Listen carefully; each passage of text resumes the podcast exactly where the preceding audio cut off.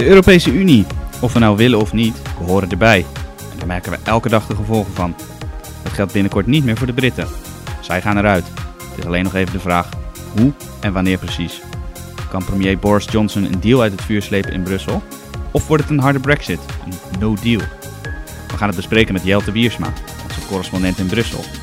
Hij volgt de Europese baantjescarousel van binnenuit. Hij heeft toegang tot de achterkamertjes, spreekt in de wandelgangen met belangrijke bobo's. Altijd scherp en kritisch en hij helpt nooit mee met de wolven in het bos. Deze week verbaast hij zich over de hoorzittingen van de kandidaten voor de nieuwe Europese Commissie, die verre van vlekkeloos verlopen. En wat te denken van een ruzie over de term van onze manier van leven. Een tamelijk onschuldige term zou je zeggen, maar nee. Genoeg controverse dus. Goed dat u luistert naar de nieuwe podcastserie van Elsevier Weekblad. Mijn naam is Matthijs van Schie. Welkom bij de eerste aflevering van Brusselse Bobo's en Baantjesjagers. Jelte Wiersma, welkom. Twee uh, grote thema's in de EU deze week. Laten we beginnen met de Brexit. Wat valt jou het meest op?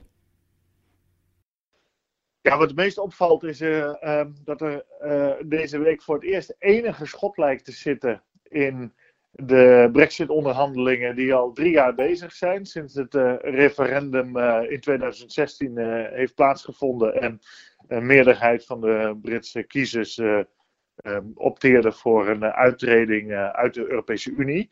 Um, wat, we gaan, wat we zien is dat de nieuwe premier Johnson maandenlang binnenlandse gevechten heeft gevoerd om zijn positie te versterken. Eigenlijk al die gevechten heeft hij verloren. En hij heeft nu voor het eerst een voorstel gedaan aan de Europese Unie. In de persoon van Jean-Claude Juncker als voorzitter van de Europese Commissie. Om tot een um, um, uittredings arrangement uh, te komen. En dat uitredingsarrangement is eigenlijk hetzelfde als datgene wat pr premier May, Johnsons voorganger, in de afgelopen drie jaar heeft uitonderhandeld met, met de Europese Unie. Ja, goed dat je dat aansnijdt, want dat is natuurlijk drie keer weggestemd. De, ja, precies. Dat is drie keer weggestemd in het Lagerhuis. En het grote verschil, ja, Johnson heeft nu voor het eerst dus deze week een voorstel ingediend. En het grote pijnpunt uh, voor de Britten is daar uitgehaald. Um, ja, de backstop, dat, hè? Ja, dat is het. Een fameuze woord. Uh, jij hebt daar uh, vanuit Amsterdam ook veel over geschreven. Ja, maar wat het precies betekent, dat kan niet vaak genoeg worden uitgelegd. Ja, voor iedereen die daar belangstelling voor heeft, is dat misschien waar. waar het kort gezegd op neerkomt, is dat um, de Goede Vrijdagakkoorden die in de jaren negentig gesloten zijn onder de Britse premier Tony Blair en ondertekend door de Republiek Ierland, door uh, de regering van het Verenigd Koninkrijk, die het gezag heeft in Noord-Ierland, en de Europese Unie, uh, ervoor hebben gezorgd dat er A, vrede is daar, op het eiland Ierland. En dat wordt mede bewerkstelligd door het ontbreken van een fysieke grens op het Ierse eiland tussen Noord-Ierland en de Republiek Ierland. En als de Europese Unie en het Verenigd Koninkrijk uit elkaar gaan, dan zou daar in principe weer een fysieke grens op dat eiland moeten komen. het Verenigd Koninkrijk heeft altijd gezegd: wij gaan helemaal geen fysieke grens aanbrengen. Voor ons mogen gewoon alle goederen binnenkomen. Maar de Europese Unie heeft gezegd: ja, maar dat willen wij niet. Want wij willen de interne markt uh, handhaven. Wij willen niet dat er via het Verenigd Koninkrijk allerlei producten. Uh, na, uh, via Noord-Ierland ja. naar Ierland worden Precies. gebracht. En die komen dan via Ierland ook op het Europese continent. binnen de interne markt. die, die niet, dat zijn dan producten die niet voldoen aan de standaarden. Nou, wat heeft Johnson nu gezegd? die heeft gezegd van uh, uh, ik, uh, ik doe iets anders dan May, want May's deal was onacceptabel voor het lagerhuis in Londen. Dat is drie keer die deal heeft weggestemd, omdat daarmee feitelijk de macht over Noord-Ierland in handen werd gegeven. Uh, uh, aan de Europese Unie. Maar sterker nog, uh, heel, het, heel, het hele Verenigd Koninkrijk moest dan een oplossing vinden tot, uh, het, tot uh, het creëren van een soort onzichtbare grens tussen Noord-Ierland en Ierland. En tot die gevonden zou zijn, een techniek om zo'n onzichtbare grens te creëren, zou de Europese Unie kunnen vetoen dat het Verenigd Koninkrijk uit de interne markt van de Europese Unie zou gaan. Nou, dat was voor een meerderheid van het Lagerhuis in Londen onacceptabel. Uh, en nu heeft Johnson gezegd: uh, ik heb een list verzonnen. We doen precies wat May heeft afgesproken met de Europese Unie. In de persoon van Jean-Claude Juncker. Maar uh, ik splits het. Het meest gevoelige punt voor de Europese Unie interne markt zijn verse producten en, en, en dierlijke producten. Alles met vlees, vis, groente, fruit enzovoort. Daarvoor zegt hij: blijft Noord-Ierland in de interne markt. En daarvoor hoeft er dus geen grens te komen op het eiland van Ierland. En voor andere goederen die veel makkelijker te controleren zijn, bijvoorbeeld eh, eh, op een digitale wijze. Uh, daarvoor gaat Noord-Ierland wel uit uh, uh, de interne markt. Een soort Salomons oordeel. Zo is het, zo is het. Ja, Hoe, en dan, nou, dat is dus het grootste verschil met de deal van mee, als ik het even kort mag zeggen. Maar gaat dat ook betekenen dat um, enerzijds het Britse parlement en anderzijds de Europese Unie daarmee in gaan stemmen? Ja, dat is uh, een hele goede vraag. Uh, die is onbeantwoord tot nog toe.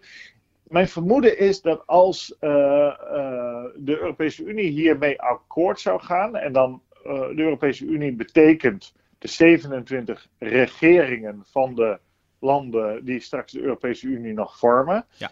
Uh, dat het lagerhuis in het Verenigd Koninkrijk uh, dit gaat steunen. Um, de laatste keer dat Theresa May haar deal, die, die bijna hetzelfde is, uh, voorlegde aan het lagerhuis, waren er 41 procent, of bij 41 stemmen waren er voor tekort. Ja. En ik denk dat die stemmen er nu wel zullen zijn, al was het maar omdat de stemmen tegen May's deal kwamen grotendeels ook uit het kamp van uh, uh, Johnson. Ja, en, die zijn er nu uit. En nu Johnson zelf premier is, zullen die mensen uh, onder leiding van parlementslid Jacob Rees-Mogg, zullen Johnson gaan steunen. Dus dat scheelt al enkele tientallen stemmen. Uh, dus ik denk dat dat uh, in het Verenigd Koninkrijk geen probleem zou zijn. Ja, gaan we nu uh, naar Brussel? ja, dat, dat, ik denk dat daar de zware bevalling moet plaatsvinden. Um, de, de, de, wat heel gevoelig ligt in Brussel is een aantal zaken. Eén, dat noemen ze dan de integriteit van de interne markt. Dat er dus niet een achterdeur ontstaat, en die vrees is er, via Ierland, Noord-Ierland, waar via allerlei goederen uh, de Europese Unie kunnen worden ingebracht. En dan moet je bijvoorbeeld denken aan goederen uit Brazilië, China of elders, uh, die, die veel goedkoper geproduceerd zijn met andere milieustandaarden en andere veiligheidsstandaarden, die wel door het Verenigd Koninkrijk geaccepteerd zullen worden. Precies, via uh, handelsverdragen. En dan, precies, en dan, en dan via Noord-Ierland uh, uh, naar Ierland worden gebracht. En dan via Ierland naar bijvoorbeeld Nederland worden gebracht. Nou, dat, daar is een vrees voor. Nu is dat een beetje uh, rare discussie. Want als je eerlijk kijkt naar die interne markt, die is zo lekker als een mandje.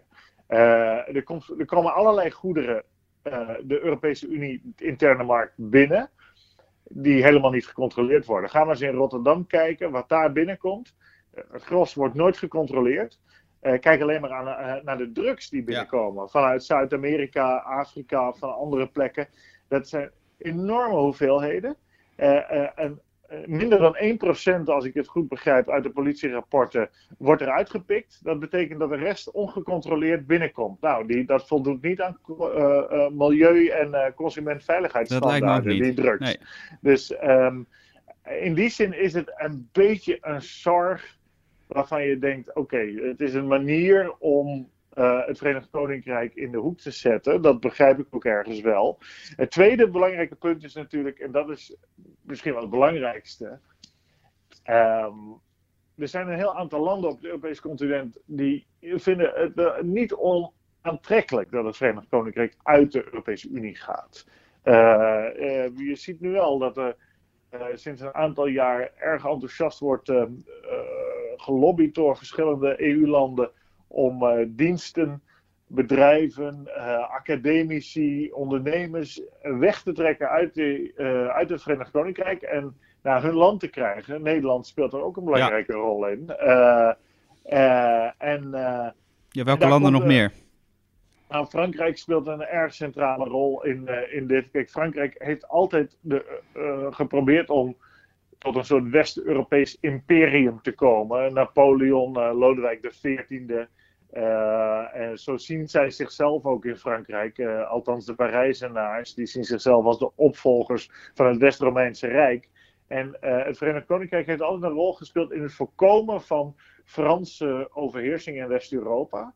Of heeft er altijd een einde aan gemaakt? En uh, ja, nu het Verenigd Koninkrijk uit de Europese Unie gaat, ziet Frankrijk zijn kans weer schoon. Ja, en dan natuurlijk vooral uh, president Macron. Want jij had natuurlijk laatst een, een groot verhaal op onze cover. Dat Macron de nieuwe keizer is van Europa. Waaruit blijkt dat allemaal? Nou ja, dat, dat, dat blijkt dus uh, uit zijn enthousiasme alleen al om het Verenigd Koninkrijk erbuiten te houden. Duitsland is er helemaal niet zo enthousiast overigens uh, uh, over, maar um, um, dat is een heel belangrijk punt. dus er is een, je, moet, je moet je voorstellen, er is eigenlijk een strijd Verenigd Koninkrijk-Frankrijk. En die, die strijd bestaat al duizend jaar en die wordt heden ten dagen voortgezet met de Europese Unie. En Frankrijk wil eigenlijk wel af van het Verenigd Koninkrijk. Macron was ook de enige die tijdens de laatste EU-top waar het Verenigd Koninkrijk nog eens verlenging kreeg van zijn uittreding. Uh, uh, uh, eigenlijk tegen wilde stemmen. en Macron heeft toen bedongen dat er geen jaar uitstel kwam, maar maar een half jaar. Waardoor de deadline nu voor de Brexit 31 oktober is. Als er voor die tijd geen deal is, dan. En, en, de regeringsleiders van de EU willen geen verlenging, dan, dan valt het Verenigd Koninkrijk eruit. terug ja, dus een, een harde Brexit ziet Macron wel zitten. Ja, zeker. Dat ziet Frankrijk wel zitten. Parijs doet enorm zijn best om talentvolle Franse jonge mensen terug te halen. Er wonen 400.000 Fransen in Parijs. Hè? Of in Londen, sorry. Uh, Londen is, is uh, de vijfde grote stad van Frankrijk. Uh, en dat zijn niet de minste mensen die daar ja. zitten. En Macron wil die mensen terughalen. En, en de dominantie van de Anglo-Saxen van de afgelopen decennia en zeker het Verenigd Koninkrijk, dat binnen de Europese Unie ook een, eh, steeds uh, dominantere positie kreeg. Al was het maar qua taal, ook, ook, economisch. Want het Verenigd Koninkrijk heeft het erg goed gedaan de afgelopen 15 uh, jaar. om daar een eind aan te maken. Dus dat speelt een, een, een ongemakkelijke rol aan de EU-kant. Um, ik denk als de druk hoog genoeg is op Macron dat hij uiteindelijk wel buigt hoor. Uh, Maar um, de Fransen hebben er geen moeite mee om alleen te staan. En uh, uh, dat hebben ze in het verleden al bewezen. Dus um, misschien worden we nog voor een verrassing gesteld. En is het Verenigd Koninkrijk wel akkoord met wat er nu op tafel ligt met, met de Johnson amendementen, om het zo te zeggen, op de deal mee Juncker die gemaakt is. Maar gaat Frankrijk het uiteindelijk vetoen? Wie zal het zeggen? Ja, we gaan het zien uh, komende weken. Spannende tijd. Uh, dan gaan we nu over naar het uh, tweede belangrijk onderwerp eigenlijk van de laatste weken. dit is namelijk tot en met dinsdag 8 oktober worden de, de kandidaten voor de nieuwe Europese Commissie verhoord in de hoorzittingen in het Europees Parlement. En dat gaat niet echt soepel, hè Jelte? Nou ja, soepel, soepel. Kijk, we weten dat uh, er een uh, eigenaardige situatie is dat het uh, parlement het recht heeft om commissarissen te horen en eventueel hun, althans voorgedragen commissarissen, en hun ehm, voordracht te blokkeren. Wat is er nou zo ongelooflijk uh, uh, vreemd aan. dat is dat het parlement wil ze altijd laten zien dat ze ook belangrijk zijn. Terwijl ze zelf ook wel weten dat ze dat eigenlijk niet zo zijn. Ja. Maar omdat ze willen laten zien dat ze belangrijk zijn, moeten ze altijd wel één of twee of drie commissarissen afschieten. Ja, dat is nu al bij twee gebeurd. Hè? Eén uit Tsjechië en zo is Die andere kwam uh, ook uit Oost-Europa, geloof ik.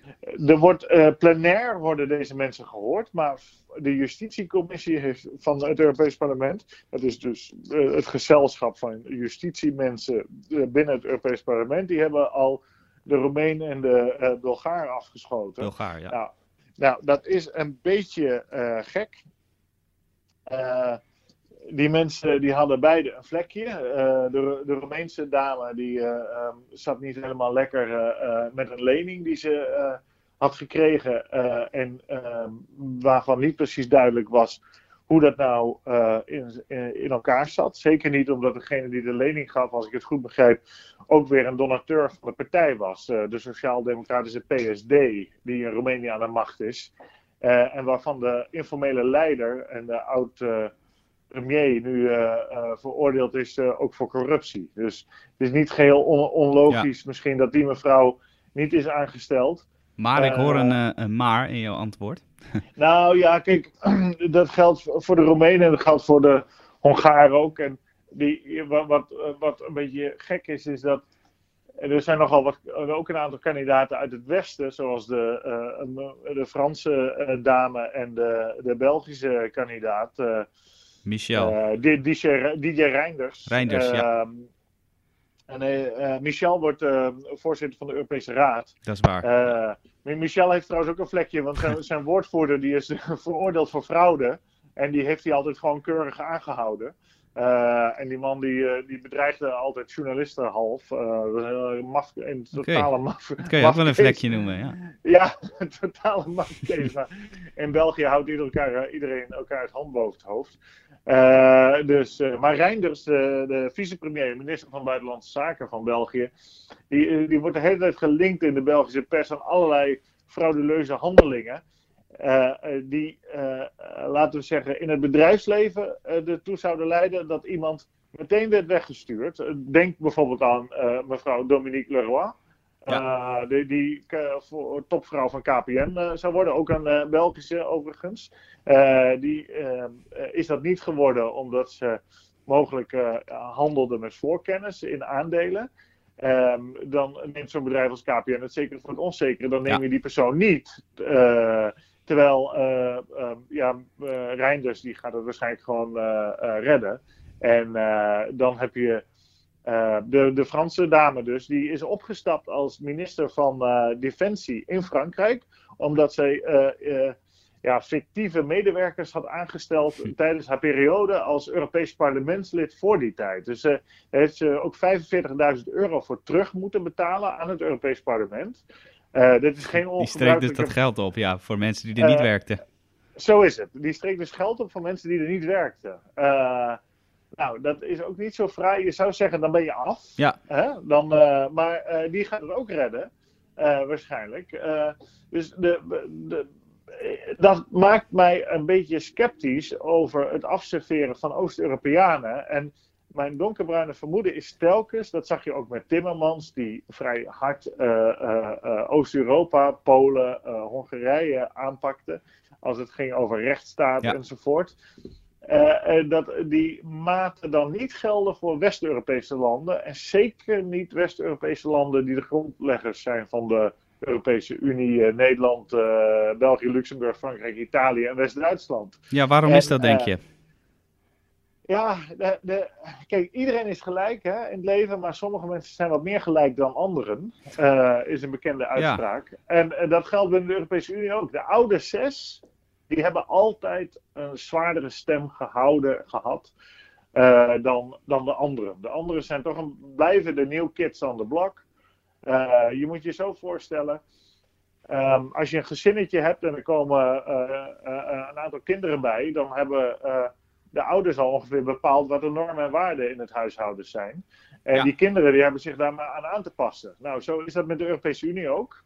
Die, de, oude zes, de oude zes hebben het uh, neergezet en uh, uh, die anderen moeten zich maar aanpassen. En ja, dat. dat kijk, als je scherp bent op Oost-Europa, waar heel veel voor te zeggen valt, overigens. als het over rechtsstaat, democratie, vrijheid van pers gaat dan moet je dat ook zijn voor die West-Europese landen. En ja, dat, dat is vaak niet zo. Er wordt met twee maten gemeten. Ja. Dat, deed, dat deed Timmermans al, want die zei ja, politieke invloed in Polen op de, op de rechtelijke macht. Ja, dat klopt, maar dat is in Duitsland ook zo. ja, en in Nederland hebben we laatst ook een aardig voorbeeld uh, gezien. Natuurlijk, natuurlijk.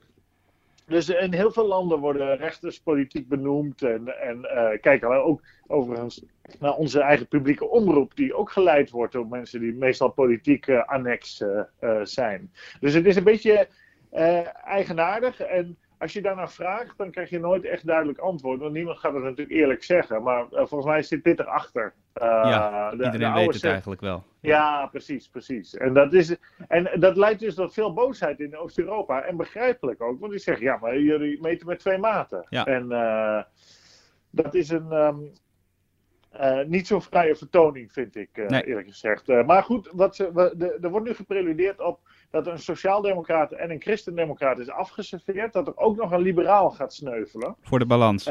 ja, voor de balans dan, dan zie je ook maar wat voor bizar spel het is. En dat het helemaal niet meer gaat om kwaliteit of, of inhoud van die mensen of zo.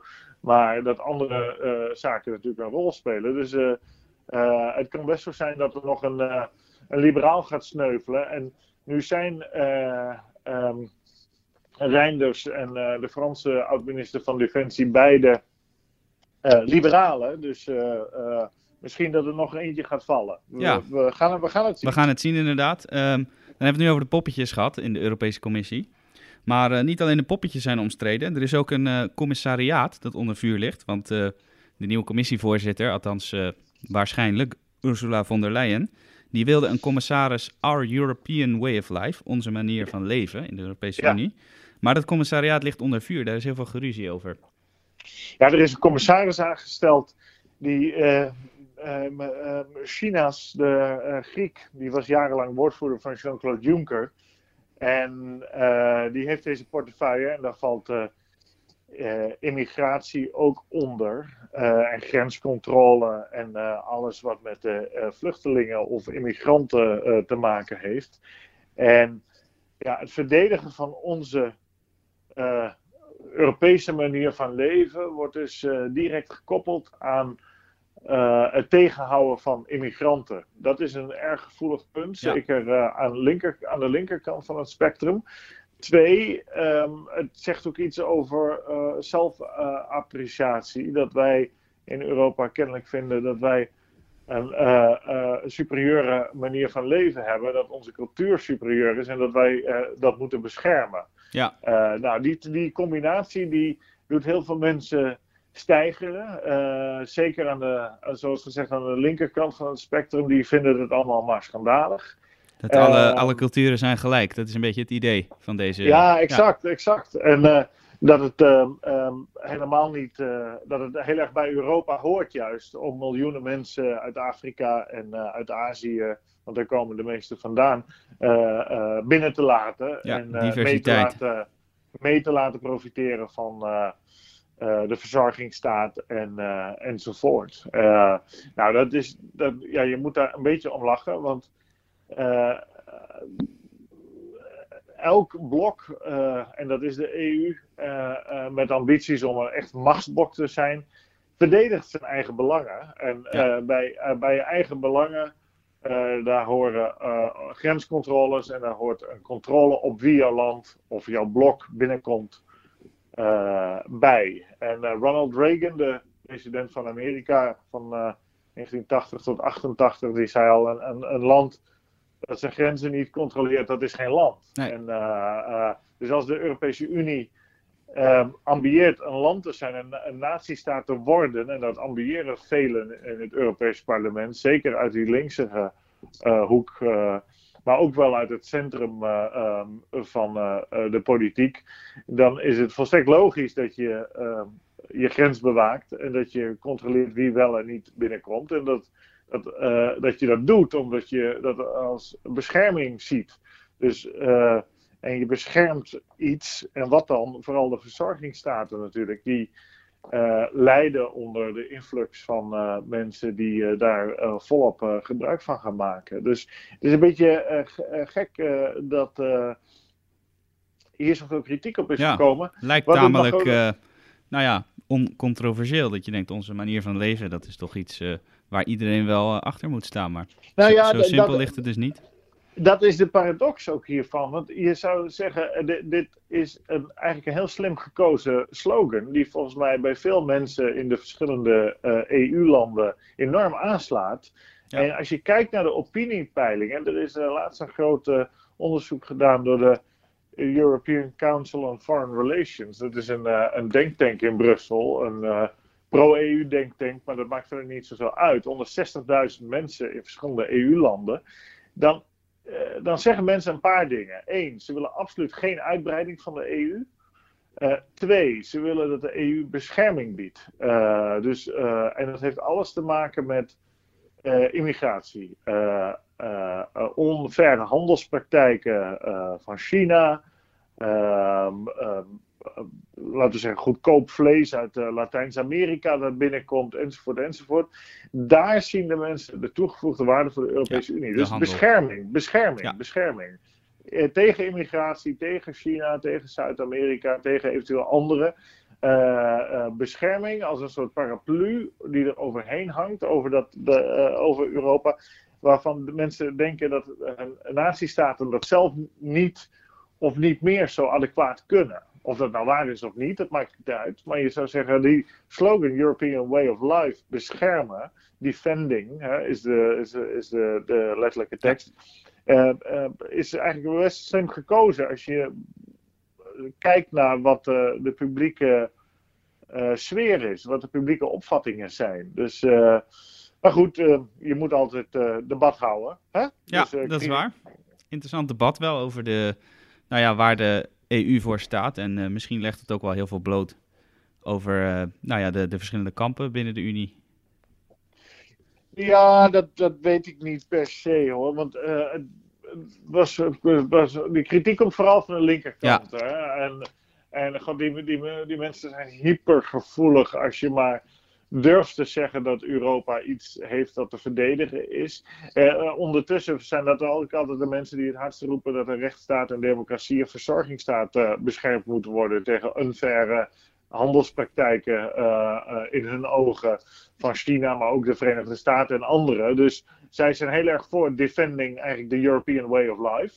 Uh, maar dat mag alleen maar gebruikt worden als immigratie daar geen onderdeel van is. Want dat is natuurlijk een, een heiligheid, dat die, die deur open moet blijven staan. En uh, dat Europa multiculti moet zijn en weet ik wat allemaal. Uh, ja, dat, dus die mensen ja, hanteren twee standaarden. Nou, ja. moeten zij, dan moeten zij weten, kijken wij dwars doorheen, Matthijs. Zeker, zeker. Wij blijven daarover over berichten de komende weken. Jelt, ik wil je hartelijk danken voor deze podcast. We zijn al bijna een half uur bezig, dus het lijkt me een mooi moment om er eh, mee op te houden.